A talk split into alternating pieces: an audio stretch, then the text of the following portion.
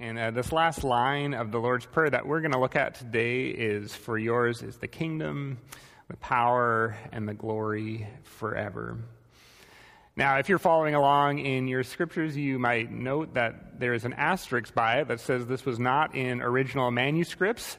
And in fact, that is very much the case. Most translators would argue that this was added a little bit later on. Perhaps it was a scribe who was trying to add a nice conclusion or to bring in a doxology that was common in the early church.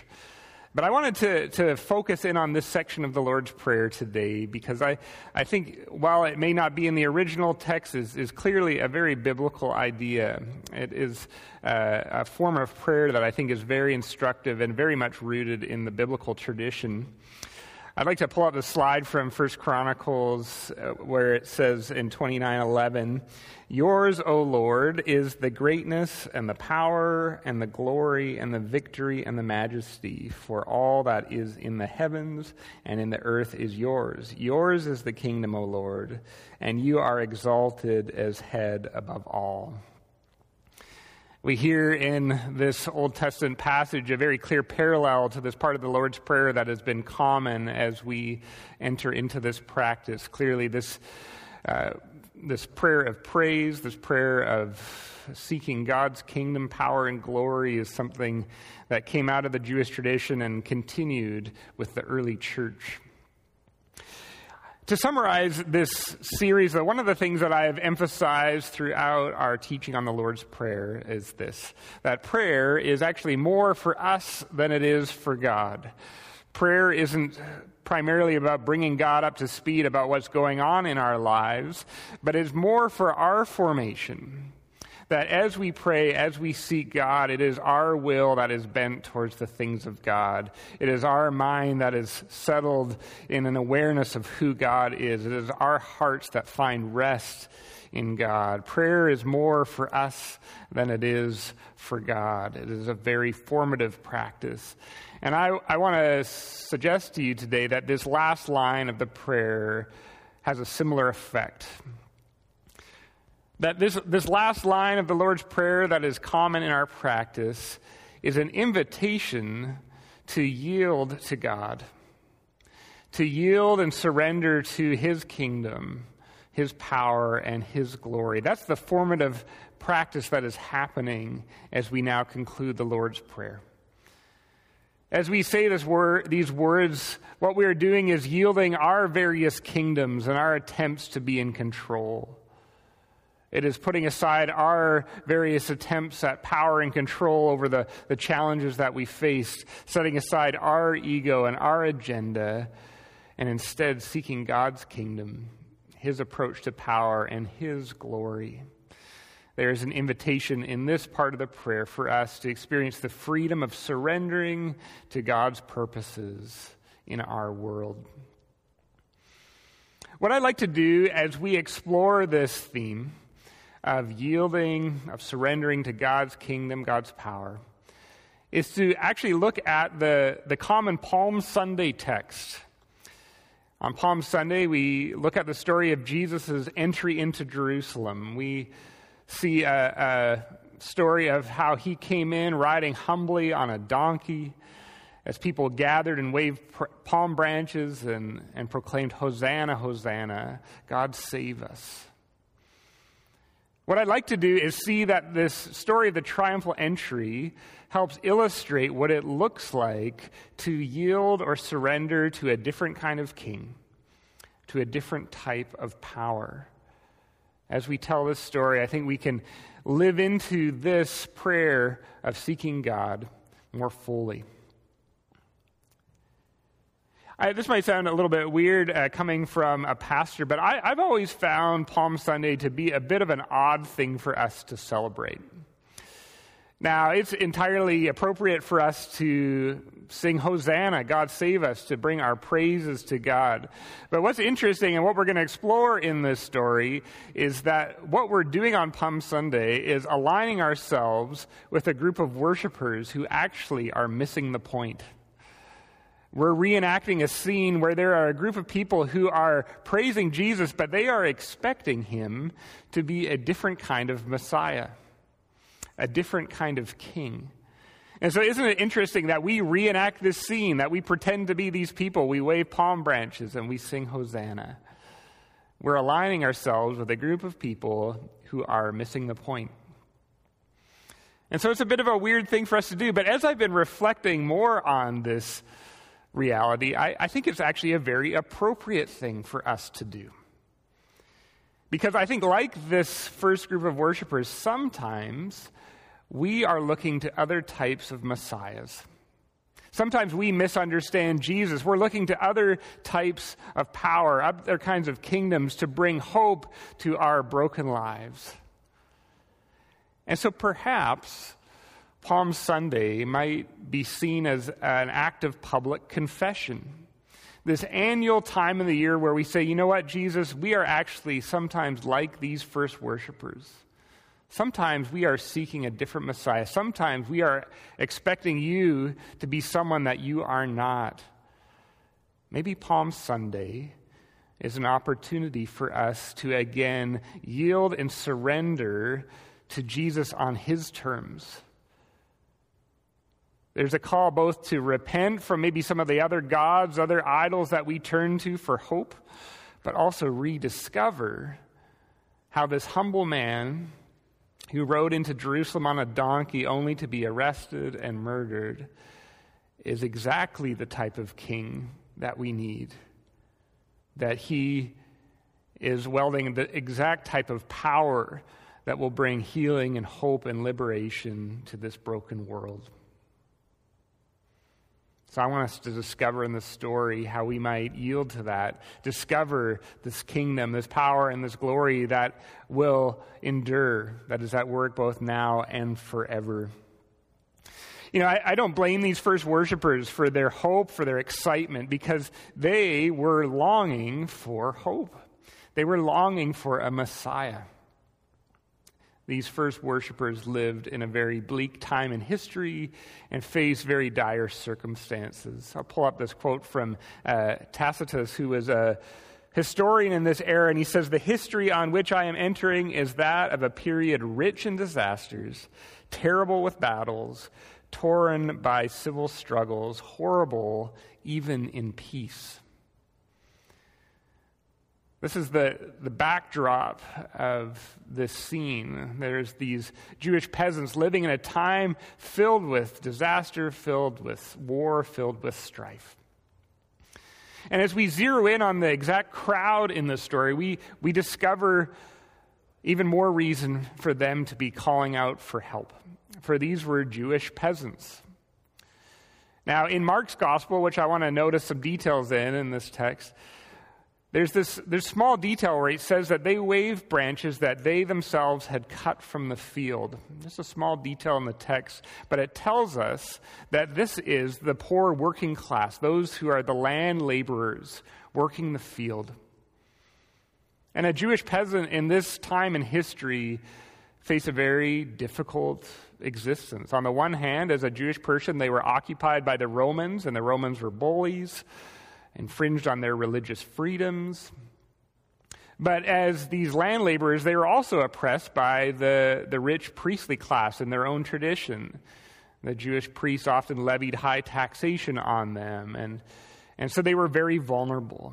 I just imagine these land laborers, and I mean, they didn't have access to health care, they didn't have 401ks to fall back on, they didn't have an ambulance they could call in this day and age, an abscessed tooth could mean death. This is the type of vulnerability they are living with. And so we can understand why they are excited when Jesus processes to Jerusalem. Because in many ways, Jesus is acting like the coming Messiah was expected to act. He departs from the Mount of Olives to this procession and this, this parade of praise. To these Jewish listeners, this would have evoked the scene from Simon Maccabeus, who two centuries earlier had departed from the Mount of Olives to hymns of Hosanna, O save us. And he was this military leader who liberated the poor people from oppression. This would have evoked the prophet Zechariah, who said the coming Messiah would come in on a donkey to singing and praise. So they were excited They broke into song Hosanna, Hosanna, come save us, Lord, come save us. We can understand their excitement and hope. But I think we can also understand their confusion. For many in this crowd, the, the song will change, and what began with chants of Hosanna, Hosanna will end by the end of this week with the chants, Crucify him, crucify him. We can understand this confusion as they are longing for this military liberator who will save them, who will start up a new political revolution, and all they receive is this humble man tottering in on a baby donkey who is arrested and killed, posing this question How does this save us? I suspect that in our own ways, we might be able to connect with the longing of these first century worshippers. For we too, as Tacitus described, lived in an era that is rich in disasters, terrible with battles, torn by civil struggles, horrible even in peace.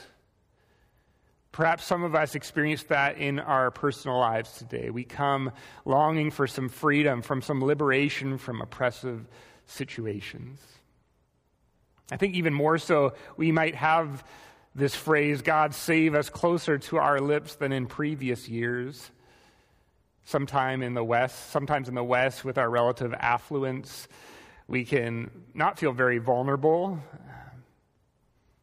Ernest Becker, a sociologist, said that we live often with this denial of death in the West because we have so much abundance. We can kind of put off our vulnerability. But I think it's been exposed a little bit more this year as we've navigated this pandemic. Some of us experiencing economic vulnerability, experiencing health vulnerability. Some of us just push, push to the brink of stress that we've come to the end of ourselves and realize our own brokenness in new ways this year. Do you feel today, in one way or another, that longing for someone to come and save, to come and liberate, to bring some healing to the brokenness you are experiencing? Some of us on a personal level are like these first worshipers, longing for hope. But others of us maybe are, are just viewing this in a, in a bigger scale as we look upon a world gone wrong, as our news feeds are flooded with stories of injustice, of brokenness, of a world that seems to be going against the grain of the kingdom of God, that can make us feel a little bit overwhelmed and hopeless, that we too are longing for a Messiah and it poses this question to us What does this humble man who rode into Jerusalem on a baby donkey only to be killed have to do with any of these problems? At times it might seem not very practical or aggressive enough to deal with these very wor- real world problems that we face. How does Jesus and his coming to Jerusalem speak into our need and our longing for salvation and liberation?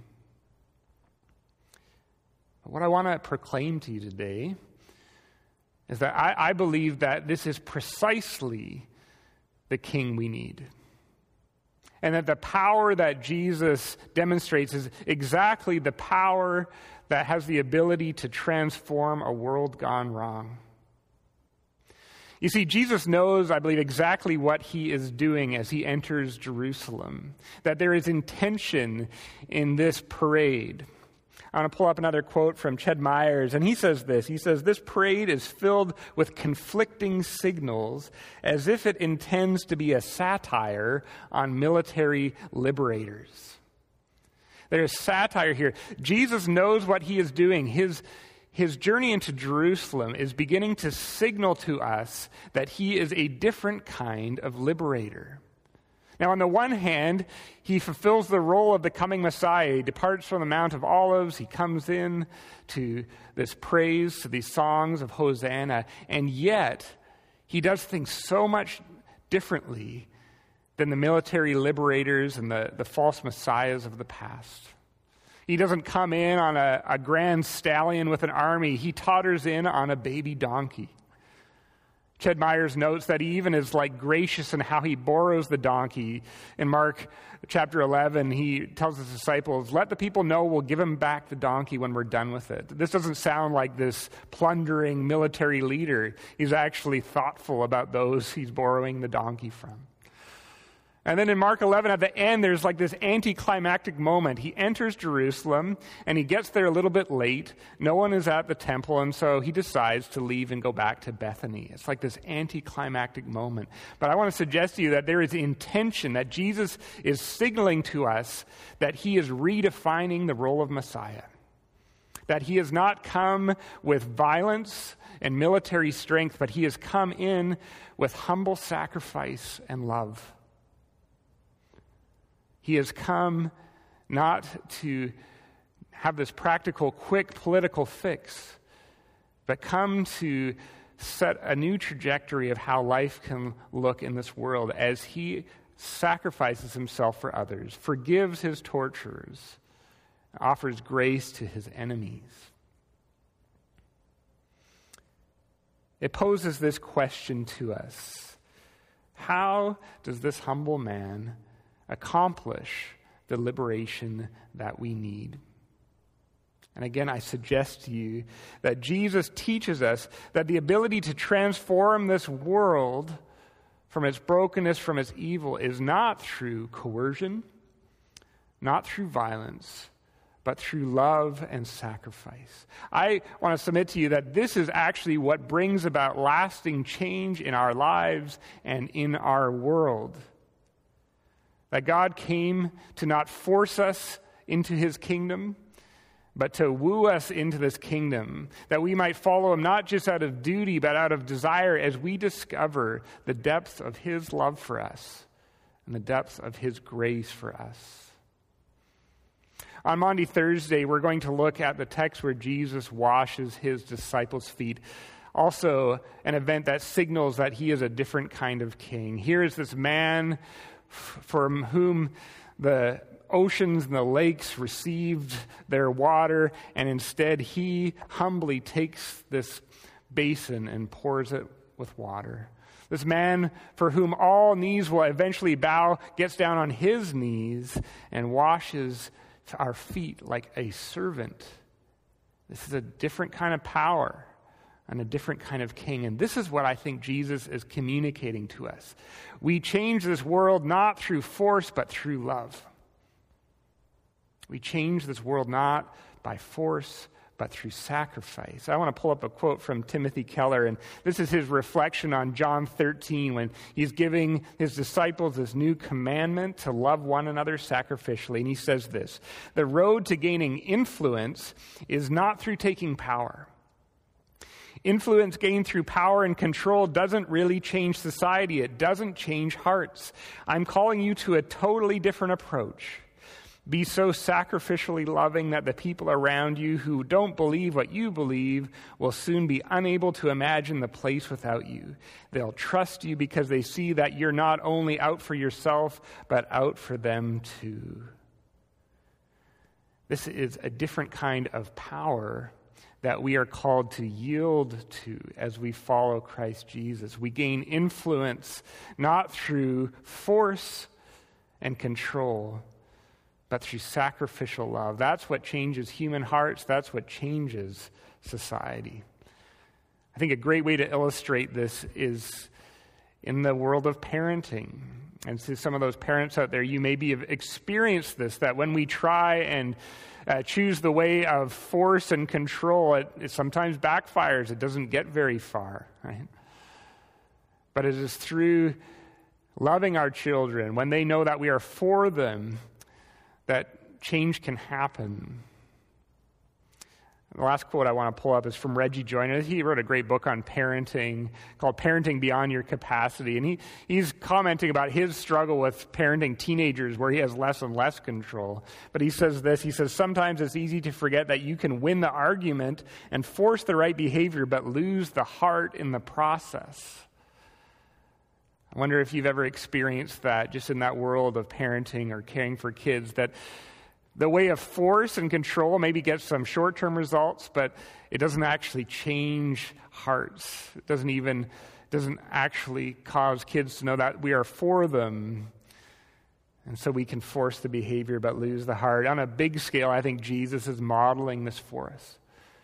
That he changes human hearts not through force and coercion, but through a radical act of forgiveness and love, even forgiving those who are crucifying him. And what this does is this, this sets a new catalyst for love in our world. As we experience grace, as we experience forgiveness, we become gracious and forgiving people. I believe this has the power to actually liberate us from the personal struggles that we face. To know that we have a God who loves us and forgives us can set us free from the weight that we carry. The hope that we are not alone. And I think this speaks to how we might experience change on a bigger scale in our society to bring about a, a deeper revolution in a world full of injustice and brokenness. I think Jesus gets to the heart of the matter. There are times when it is appropriate for us to, to seek uh, bigger change and systemic change and to care about laws that are just and good. But at a deeper level, I would submit to you that we can't, at the end of the day, legislate love legislate away things like racism and selfishness. These are matters of the human heart, and I believe Jesus' act on this Holy Week changes that core, gets to the heart of the matter.